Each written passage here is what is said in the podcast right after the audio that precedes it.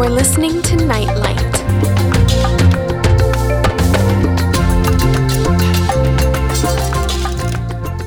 Hi, and welcome to Nightlight. Well, as I promised on last week's show, we have with us on the program today Jonathan Fuzessi. You heard some of Jonathan's story, first of all from Joseph, his dad, when he was with us on the show some weeks ago.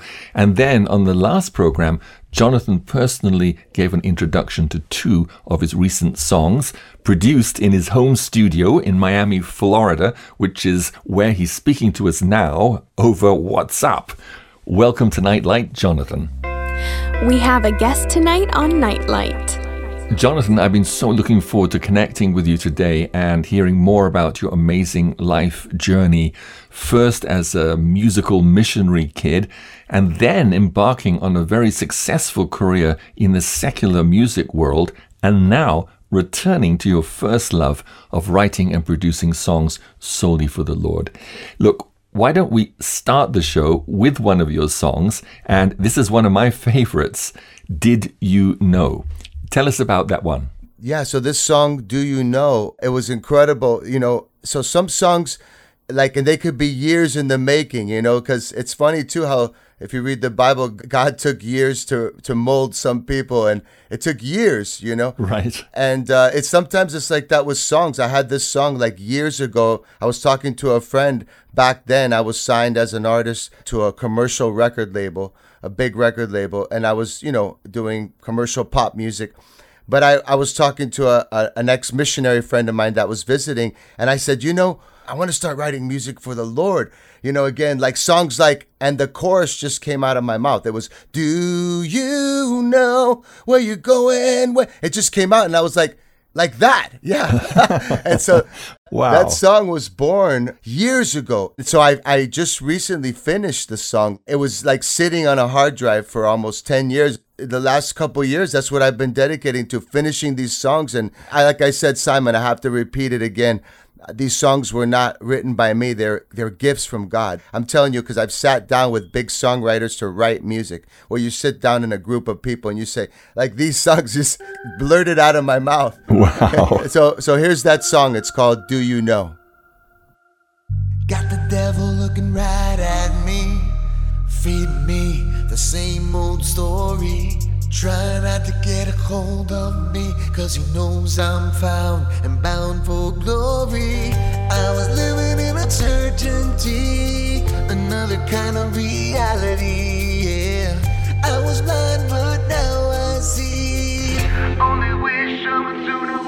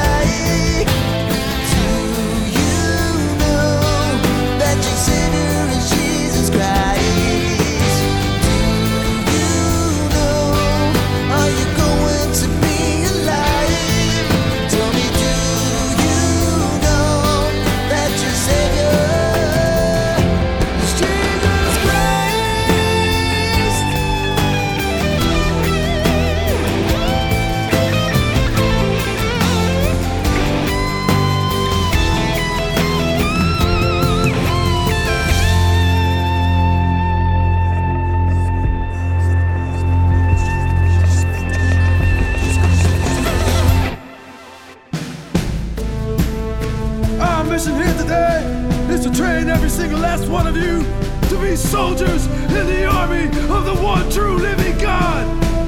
Let me ask you something. Do you got what it takes to carry your cross every day and follow Jesus? Sir, yes, sir. Is he not worthy of you? Sir, yes, sir. Tomorrow's not guaranteed for anybody. When you go to bed at night, ask yourself, do you know where you're going when you die?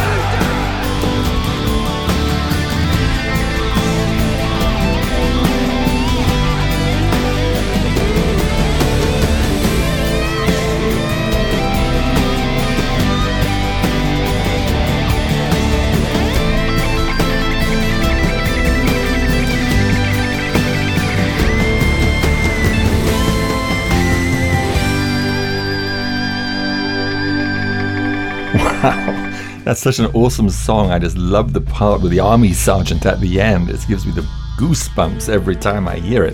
Is that you doing that part? It's funny that you ask about that because that, that's a whole little story uh, in itself. But that's the amazing thing, Simon, about music. And, you know, it's like the old movie, The Field of Dreams. If you build it, they will come. I don't know if you saw that movie, The Field of Dreams, but there's a there's a cool like anecdote about it, building it and they will come. Right. And so it's the same in the in the spirit. If you build it, God will inspire you. so I was here with a friend and. Uh, He's a, a, a, really sweet brother in the Lord that I met here in Miami. A great musician, singer, very creative guy, connected. And and we were hanging out here and we were listening to the song. And I told them you know, I see this like army sergeant telling people like when they prep you to go into the Marines or the or the army. And I and I was like, I was gonna try to do it, but I was like, hey, why don't you try to do it? And all I gotta tell you is I freaked out in the middle because my eyes opened up and I looked over at him and he was possessed simon. Like he it was like he was possessed. It scared me. It was like i was like i was looking at an army sergeant. He, his facial expression everything that that's what's recorded. That exact thing is what we recorded right there that moment. So when you're hearing that you can you can remember that that little story. Our mission here today. Is to train every single last one of you to be soldiers in the army of the one true living God. Let me ask you something. Do you got what it takes to carry your cross every day and follow Jesus? Sir, yes, sir. Is he not worthy of you? Sir, yes, sir. Tomorrow's not guaranteed for anybody. When you go to bed at night, ask yourself, do you know where you're going when you die? And Jonathan, that guitar solo also at the end. Wow, that's something like the guitar at the end of Hotel California or something. It just it just takes off. You, you know, Simon, uh, it's so awesome for me to talk about these things because music has been my life. And there's so many things that people don't know that go on behind the scenes. But, you know, it's funny because the guy who plays that solo, a lot of times, you know, uh, how should I say this? You know, a lot of times you think you're going to work with people that are, are just like you, you know, believers just like you, love Jesus just like you. And, and they necessarily haven't arrived at that point, you know, they're, they're still kind of in a, in a position where, you know, they, they're, they're in limbo, you know, but the amazing thing is God uses people like us to minister to those people. Yes. So the guy who recorded that solo, I mean, he's a sweet guy, uh, an amazing guitar player from Venezuela. And and I told him, you know, he's like an old rocker. I mean, this guy's a rocker. You know, when, when I say rocker, I mean like forget jazz, forget forget any of that stuff. This guy is a rocker. you know? And I told him, I said, Alex, you know what? I want an epic solo on this. Like one of those kind of solos you would hear in a group like Scorpions. Did you ever hear that band Scorpions? Uh, no. They're from Germany, but I'm sure a lot of people that will, you know, know know the band. But anyways, like those oldest epic solos. He goes to me, okay. And and that's kind of literally what he gave me. you know, every time I hear it, I'm like, yeah.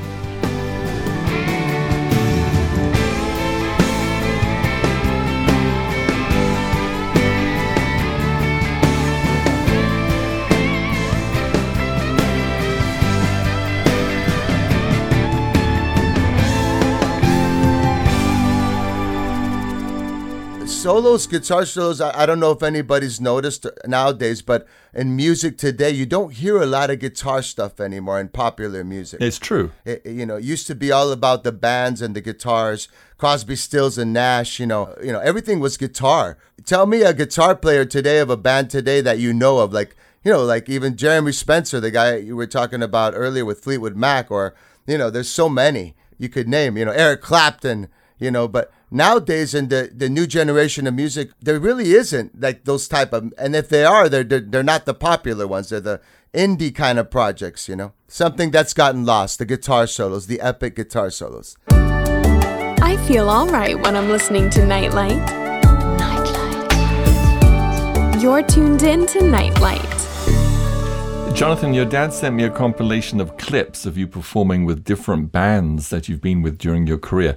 And I see you playing both the guitar, also the keyboard. What's the main instrument that you play? Well, Simon, that's that's also a great, interesting question because look, for example, you know, I play guitar and I I've been playing my whole life. I I don't know if you know, but I lost a quarter of my finger, my left index, my my my pointer finger, what they call it. I think it's your index finger. Is that what the what would be the first finger on your hand? Yeah, your index finger. Yeah. Yeah, yeah.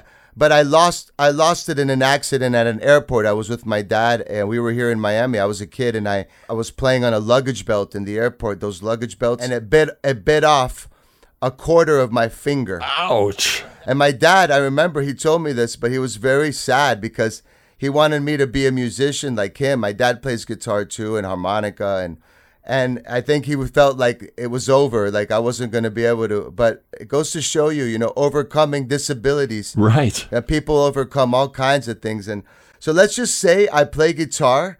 I'm a good rhythm guitar player. Probably always wanted to be like my buddy and play those epic solos, but due to my my disability, I probably w- won't be that kind of guitar player if that makes any sense. Right. But I I'm really an acoustic accompaniment kind of guitar player, rhythm guitar player, what I would call. And yeah, I play a little piano too. I learned all that stuff during my travels and missionaries. Like most of the stuff I learned was taught by other musician missionaries that I met. And I would say, hey, how do you do that? And they would say, hey, you just do this. And I would be like, wow. And then, you know, I was brought up in music. So, like, just surrounded by, you know, somebody threw me in a studio in Puerto Rico. I was eight years old. And somebody said, hey, we need a kid's voice uh, for this song. Do you want to try it out? And they threw me in the studio with some headphones, and, and I, it turns out I could sing. Was that the first time you realized that you could sing? Well, somebody told me I could sing, or somebody, I guess, because there's a kid. I'm talking like eight years old, maybe seven, eight. I, you don't really analyze a lot of those things. You they say, "Hey, go in there and sing." But as I got older, I started to realize, yeah, I guess I can sing because everybody keeps asking me to sing. so uh, I recorded a lot of kids stuff when I was a kid during a missionary times. I, I, it was something that was always a part of me. I never got away from it, no matter where I was. I mean. I, I've been living off music, Simon. I mean, even busking. Me and my dad survived because I would take a guitar and go into restaurants and sing. I, I remember I was I was shy. I was like hard for me. I was like my dad would be like, "Okay, go, come on." You know, but I love doing it too. It was like it, I, it was a beautiful way to survive, support yourself through music. I mean, I always tell people as a musician, you could probably drop you anywhere in the world and you could survive. You wouldn't be living in the laps of luxury because that's why the, the, the term starving musician exists. I don't know if, you, if you've ever heard that term, but there's a term called starving musician. You know? right. Because a lot of people don't know that being a musician is a hard life. It's a very rough road. And you have two options. You can make it big and be in a big rock band like Led Zeppelin, Bon Jovi, whoever, we could go on. And you, you got lucky and we were in a band and made it big and famous. Or you're just out there beating the streets like so many, you know, playing in bars and pubs, recording from your house like I do it's a beautiful road, but it's also a very tough road. And I and I know a lot of musicians out there that are listening, or that I know because a few wrote to me after uh, this your last interview. I, I heard back from uh, some very dear musicians that uh, Jerry Palladino wrote me and stuff. And Oh, good. those guys can tell you they you know a lot of them could tell you that the road of the musician is a tough road. So- Right. but it's also beautiful. And and and here's a little thing to analyze, Simon. You know, you could make it big as a musician, right, and have all the money and success. But guess what? Now you're dealing with God knows what depression, problems. You know, I mean, I could name so many famous rich people that they have so many problems. They died of drugs, 16 drugs in, in their in their bodies. You know, so you know, I, I don't look at that so much. I think success is is is really it, it comes from a different place, not necessarily fame and money. It's Nightlight. What a delight. Jonathan, before we move on to hear about some of the highlights of your secular music career, what are some of the happiest memories you have of your childhood? Oh, Simon, I mean, my happiest memories were as a child growing up. I mean, I look back now and you know, I always tell, I look at kids now and I say, guys, enjoy it, love it, you know, play, enjoy it because life gets tougher as you get older. You know? Yes, it does. But my my childhood was amazing. I look back and I, you don't understand how blessed I feel, Simon, to have been brought up. And it was tough. I mean, it was tough. I'm not gonna lie to you. I mean, I remember traveling in I in cargo planes buses, boats, any kind of thing that moves, even carriages, horse pulled buggies. and like I said, I don't know if you guys heard uh, the interview you did with my dad, which, by the way, you know, it's a pretty unique, crazy story. But I even tell my dad, I, I, I tell my dad today, Dad, thank you. You know, the life I got to live. And now that I'm 48 years old, I get to look back a little bit now. I'm still going, you know, you start pushing half a century. It's awesome. You're like, okay, I'm I'm making it through. So you get to look back too and say, wow, you know, reflect a lot. So thanks to my childhood, and I am the person I am today because of what I had as a child. Uh, and I guarantee you, it wasn't easy. There's a lot of tough stories I could tell you where it was like, wow. But you know what? If you ask me, and I always tell this to people, would you do it again? I would say, I wouldn't even think about it. I would say, absolutely.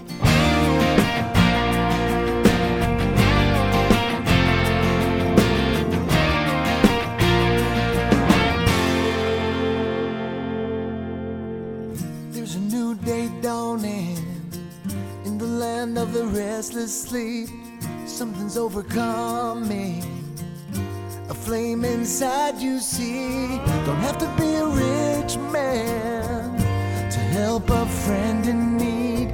So I'll try and I'll pray every day. Come with me, I won't break. Gonna take a chance. Gonna take my life, I won't lay it down. I will share His love and spread it all around. Change my ways, I won't tell no lies. My neighbor, gonna feed the poor, forgive my brother, and listen to the Lord this time. I finally found my way.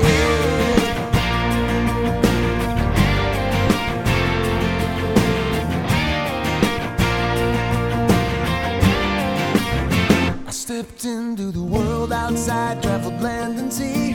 All messed up, you can take it from me violence, people dying in the streets. Is there no end to this insanity? So just give me Jesus.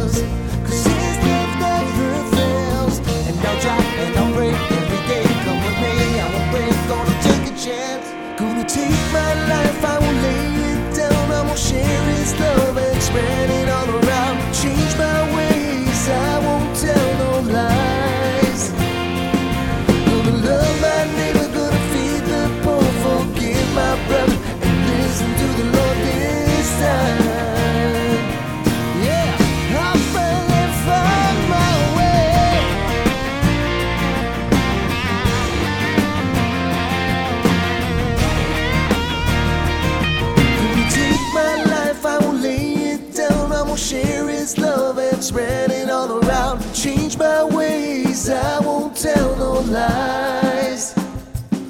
Gonna love my neighbor,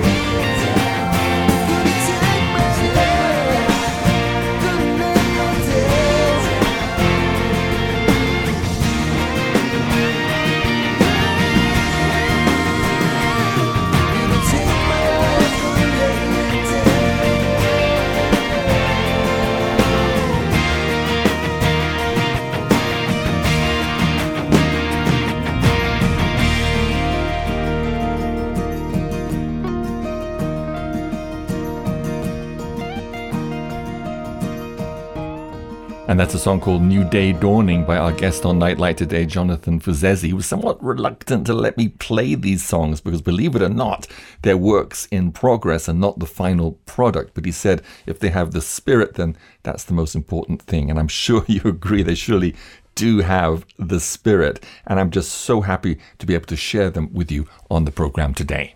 Nightlight. You're listening to an international edition of Nightlight shining God's love light to the world.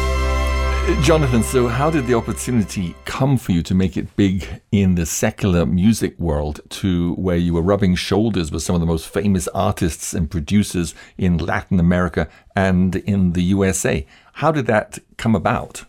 Well, you know, Simon, I was an active missionary. When I say active, I, I never feel like I left being a missionary. I, I've always never left my relationship with, with God. I, but let's just say like the active duty, like when you're when you're in the military, speaking of the military. Right. You're in the military and you go on active duty. So I was doing missionary work in Mexico.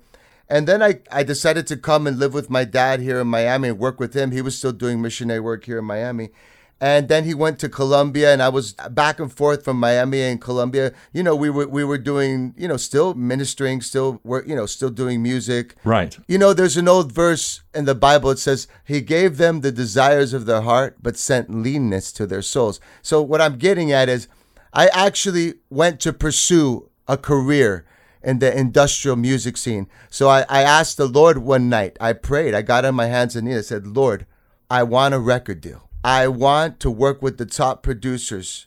I want to get a record deal. I want to be signed. And surely enough, I got that wish. Even how that happened was crazy because I don't know, it's very hard to get a record deal. It's not the easiest thing in the world. It's you have to be at the right place at the right time with the right people in the right moment of time. And all those cards just lined up for me in a matter of a few months. It was like phone call here, "Hey, we want you to come out to LA." What? Really? Okay. Sure. I was, you know, 22, maybe 23 years old. Here I am flying out to LA to meet some big producers out there. Next thing I know, I'm signed to a big record label, a record label called BMG.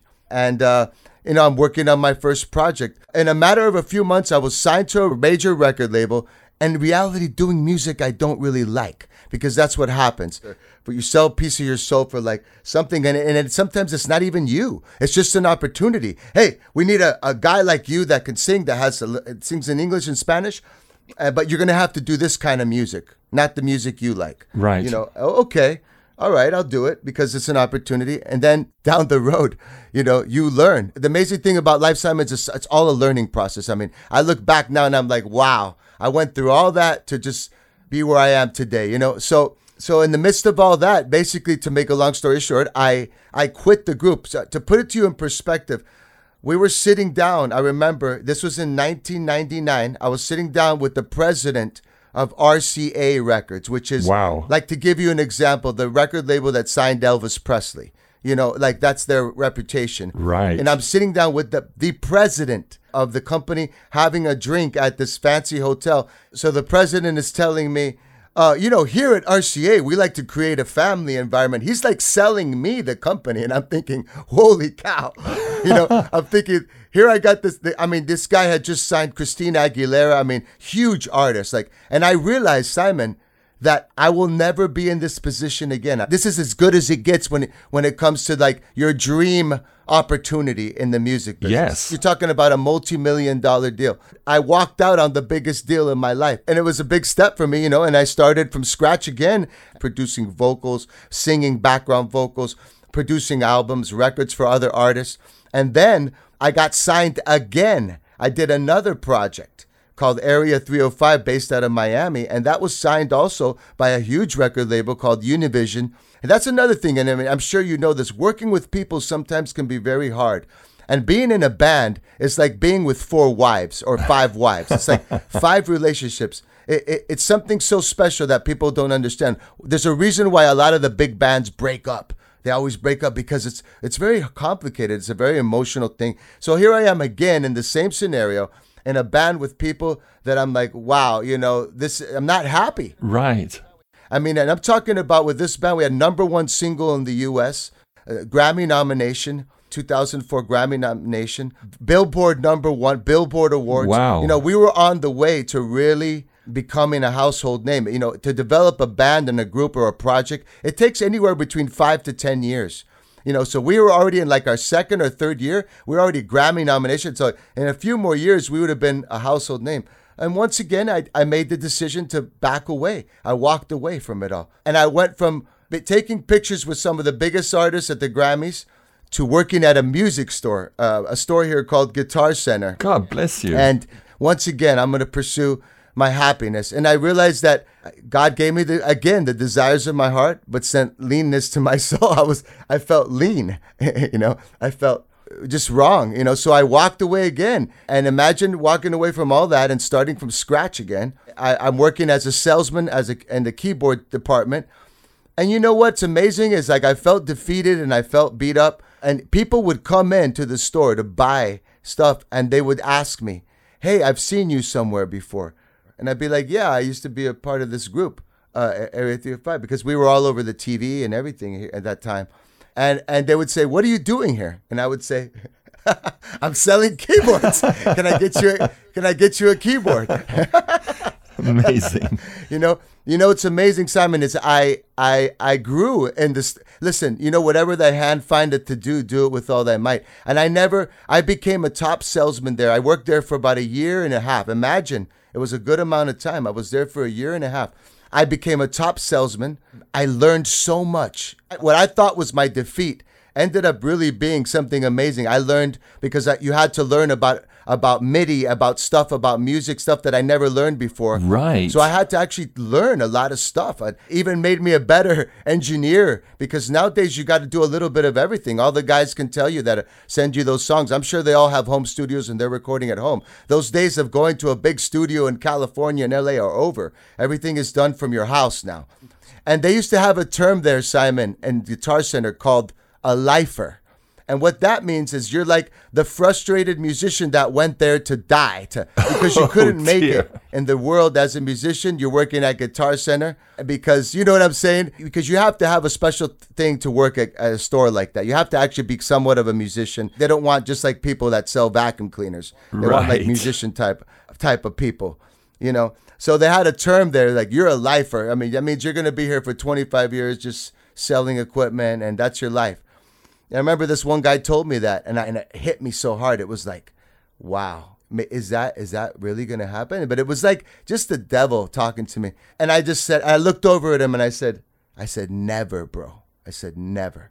This this is what God wanted me for right now because I, I like I said, I it ended up being incredible. I learned a lot. I made, I made a lot of contacts. Uh, speaking of contacts, I I'm selling one day there eh, audio interfaces. I'm working in pro audio at the at the music store, and this old uh, friend of mine that was a bass player that I met because of my years of working in the industry, and he comes in to buy an interface one day, and, and, and he's hey John, how you doing? And then he says to me, Hey, out of the blue, he goes, You want to go on tour with Chayanne?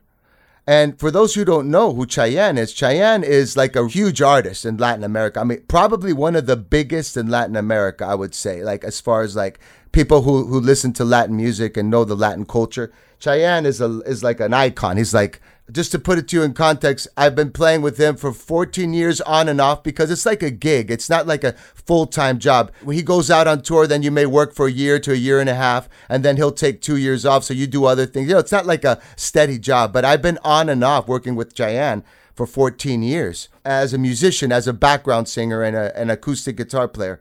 I've never, Simon, I've never been to a show in 14 years that wasn't sold out. Wow. Sold out. I mean, I mean, it's just incredible. But but anyway, so this guy says to me, John, you want to go on tour with Chayanne? And I just looked over and I'm like, what? so from just like that, just like how you could be at the Grammys and then working at a music store, just from like working at a music store, just like that, I went out to do a world tour with a huge uh, Latin artist. Jonathan, your dad sent me a compilation of video clips of you performing with different groups throughout your life, starting with you as a nine year old with the kids singing group in Puerto Rico, and then progressing all the way up to more recently. And I'm going to include the link to that compilation on the platforms where I'm going to post this show. And it's a great visual supplement to this audio interview. I saw there, Jonathan, you performing with a band on what must have been one of the very big television shows in Latin America. Your dad even surprised you by coming on stage. I don't speak Spanish, but you were both obviously sharing about your background as a missionary, and they even showed pictures of you performing as a child. And I, I thought it was great that you used such a big occasion to give a witness to everyone. Uh, tell us about that performance and also about the song that you sang at that international song competition in Chile. Well, well, the the one you're talking about, the first one, is called Sábado Gigante. That's like for another like anybody who lives from any of the southern hemisphere knows that show. It's like you're talking about the biggest show and and Saturdays that every Saturday. For that show was really cool because they flew my dad from Colombia right on the show. I didn't even know he was coming, and so we're performing. You know, we're performing with the record label. Back then, I was I was still signed with the record label with the the second project I told you about, the Area 305 project, and uh, so they just flew my dad, and it was awesome. My dad said some really nice, cool things about uh, us being a missionary, and it was a it was a nice little testimony. Yes. And uh, and the other one you're talking about, the Viña del, uh, you're talking about the Viña del Mar, which is I always say it, it, was one of the most incredible times of my life. I'll tell you why. Uh, I wasn't an artist at the time. I was working as a vocal producer and as a, an, a, a, a background singer, and I was working for this big time producer at the time, you know, as an assistant. And I wasn't doing any artist stuff. But he he decided he wanted to like sign me this producer wanted to sign me, but he said he didn't know if I was an artist, if I was a true artist. So he sent me, he sent me to this to this place in Chile, in Chile, the south of South America. It's called Viña del Mar, which means vine by the sea, but it's a famous town in, in Chile, and they have a famous venue there, which any huge artist in the world has played there because it's like a uh, I don't know how to explain it, but it's like this thing. It's it's got this famous reputation. Even some of the biggest bands of all time have gone there to play. You name it, they've been there. But the name of it is El Monstruo de la Quinta Vergara. I don't know what La Quinta Vergara means, but I can tell you the first part is the monster, the monster of the fifth something. And this crowd has a reputation for booing people off stage. Like they will boo you off stage. If you can imagine what 35,000 people sounds like booing, it sounds like something out of Gladiator. it's a it's a pretty harsh sound. Gosh. So I was pretty scared. So he decided to send me to Viña del Mar and the song competition festival representing the United States. And really, I was scared. Let me tell you, I was scared. And I just said, you know what? Once again, I'm going to go with God. I'm gonna. I took my Bible. I was reading my Bible every day more than ever because it's it's amazing. I, I, people don't understand. Uh, it's a scary thing to go out there and and do this, and much less for. 35,000 people who are just begging to boo you off the stage. They're, they're give us a reason. They're like, please, we oh we don't like the the eyeliner you put on. Boo, you know.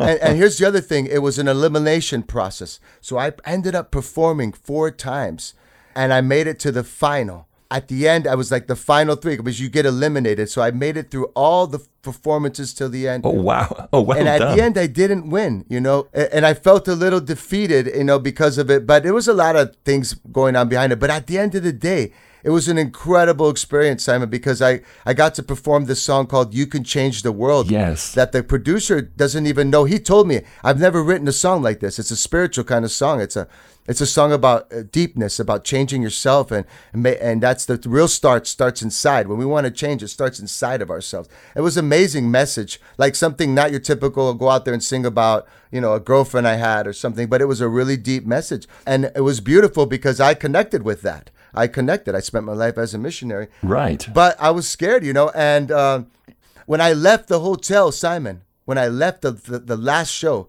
I was nobody there. When I came there, I was nobody. I was just some guy that came from the U.S. to, to perform a song. Nobody knew who I was. Simon, when I left the hotel, I was mobbed by about maybe at least three or four hundred people, like mobbed. Wow. Like something where they were trying to grab me and rip a piece of my clothing off or something. It was something crazy. I was, and I thought to myself, you know, for a moment there, I got to feel what it was like to be Elvis Presley or something, if you know what I mean. Like for one moment. Right. Because I don't even think I felt that in, in some of the other things that I had done before.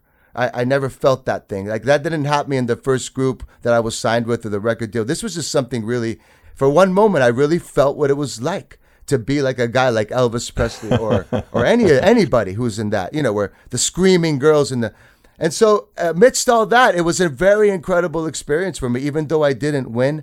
But I'll tell you a quick testimony, and it, it was amazing. They sent a guy from a record label to chaperone me throughout the whole time. And I, I always carried my Bible in like a cover. I, it didn't say like Holy Bible on the outside. It was like a cover, but I was reading my Bible throughout the whole, even while I was in the wait dressing room. And this guy, I remember the, he telling me he was an atheist. We talked about religion a little bit. He remembered telling me he was an atheist. But he saw he was with me the whole process. He saw. I mean, some some of these singers that went up there, Simon, would come off the stage crying because they got booed off. But he saw me the whole process. He saw me go to the end, and he would see me reading my Bible during before the shows. I would be in my dressing room reading my Bible, like reading the Word and getting pumped up, and just be like, "Lord, I can't do this. You gotta, you gotta get me through this. This is scary." you know, you know. Right. And at the end of the last show, remember, he asked me. He said, What is that book you're reading? I said, It's the Bible. And he looked at me like he's kind of some and you know he said something? He said, he said, I'm gonna start reading that that that book. Wow. I'm I'm interested in that book, he told me. And I was blown away. I was like, oh, yeah. I was like, you should read it. It's amazing. It's you know, and it was like really cool, you know. So that was a little side note, you know, that that happened with that whole thing. And really, listen, I, I lost because if you won first prize, you also get 30 grand. So I, I made it to like technically first, second, or third place.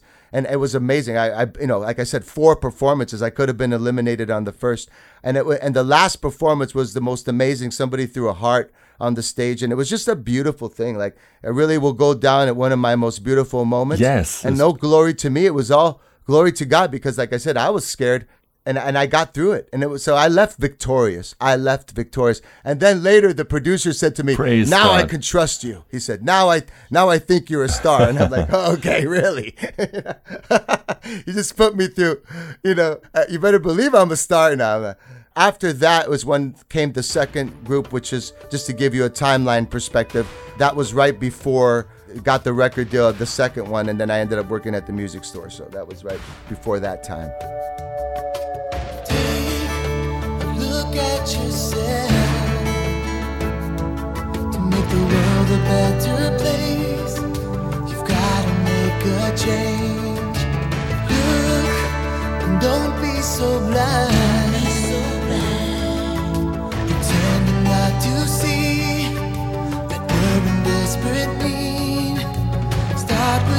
yourself. Things can happen. You'll see.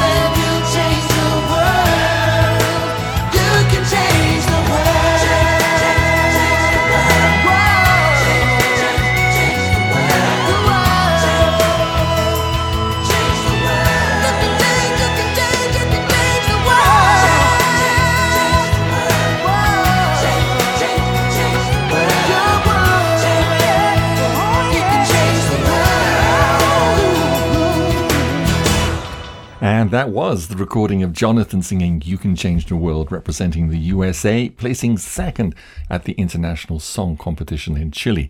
And if you watch his performance on YouTube, you'll just be amazed at how huge the crowd was and the poise and the beautiful performance Jonathan gave. You could never guess how nervous he was inside. Nightlight's interview of the week. And our interview is with Jonathan Fuzessi. And Jonathan, in the time that we have left, maybe you could share why you decided to quit the industrial music scene altogether and transition to what you're doing now. You know, sometimes, you know, finding God's will in your life is a process and and you got to look for it and, and you know after all this stuff that I that I've done you know just one day it hit me and I just said you know Lord from this day forward I'm done I mean, listen, there, remember the verse, render to Caesar the things which are Caesar's and to God the things which are God's. So, what I mean by that is like, you know, I play in the streets, I play top 40 music to survive, to pay the bills. But I made a commitment to the Lord. I'm like, I'm done I'm done pursuing like you know just anything that that doesn't have to do with worshiping you. This is all I want to do from now on. And the funny thing is God had already given me this a lot of songs. Right. And they were just sitting on a hard drive. So I was like I was way behind. You know, i w- I'm just finishing what I should have finished years ago, but that's okay. It's all a process. I'm a wiser man now. I, I've been through a lot of things, and, and, and I believe that that's what it's all about. You, you, and even then, it's a battle, Simon. It's still a battle. You know, sometimes to, to, to stay focused and, and, you know, and then add on all the cares of this world. You know, we're living in strange times right now. Indeed. You know, it, it, the world has changed in front of our eyes. You know, everything's different. Absolutely. You know, and so we're trying to survive and trying to keep our heads up you know, trying to keep the music going without really any financial backing and stuff, you know, because when you're signed with a record label, back in those days, you would get financial backing. There was pros, you know, to, to the whole thing, you know, and stuff. Right. So now it's kind of like just doing music by faith, living by faith again. Praise the Lord. But I, I changed one thing in my life, Simon, and that was that I made it personal. And what I mean is like, this is between me and the Lord. Yes. It has nothing to do with me wanting to be the next big Christian artist or whatever. I'm done with that. It's like I said, I'm done with that. Uh, maybe I could, Simon, you know, maybe I could be the next Marcos Witt or whatever.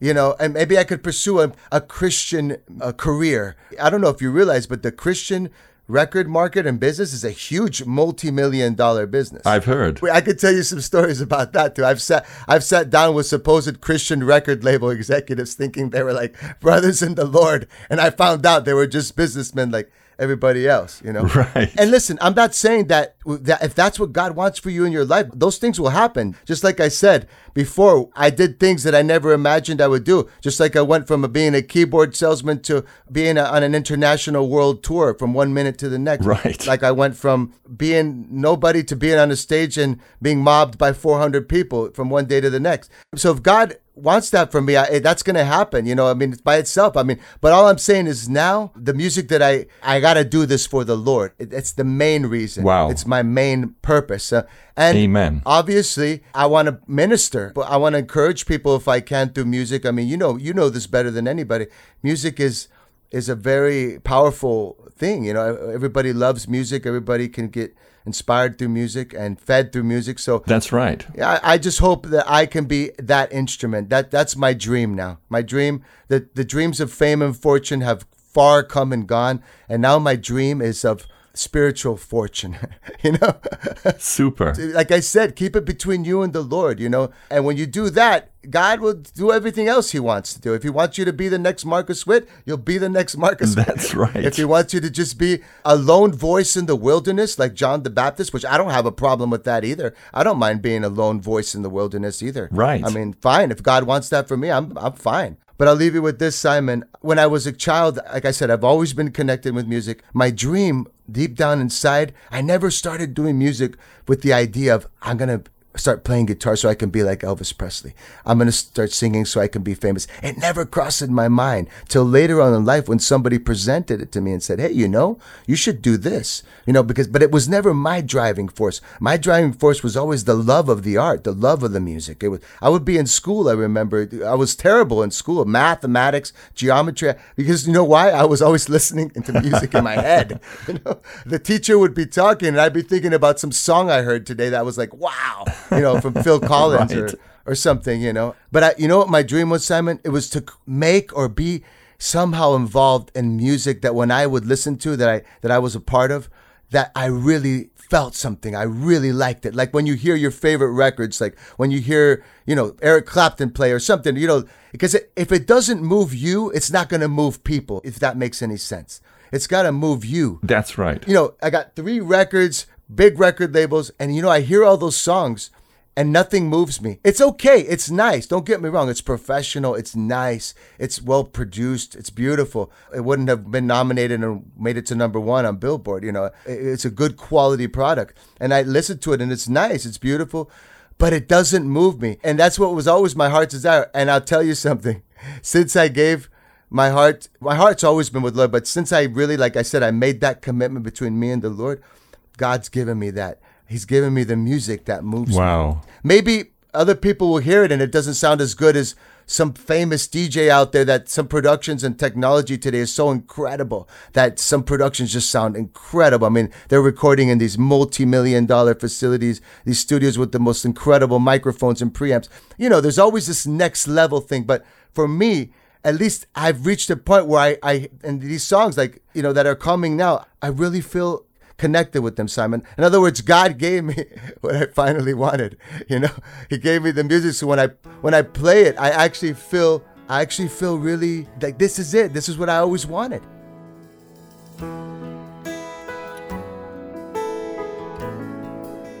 And even with a broken heart, you can go and win the lost. And even when your world is caving in and nothing's making sense, it's never too late to start. even when you're feeling down. Cause there's a world that's waiting to be free. If you're up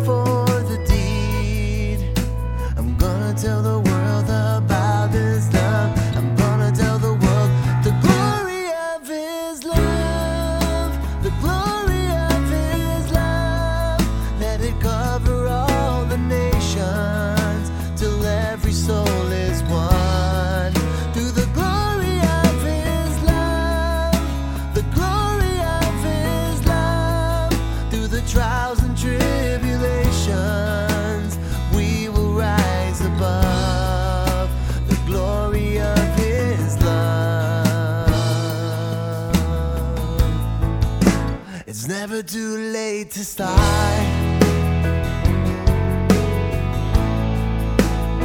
even when you're feeling down. Cause there's a world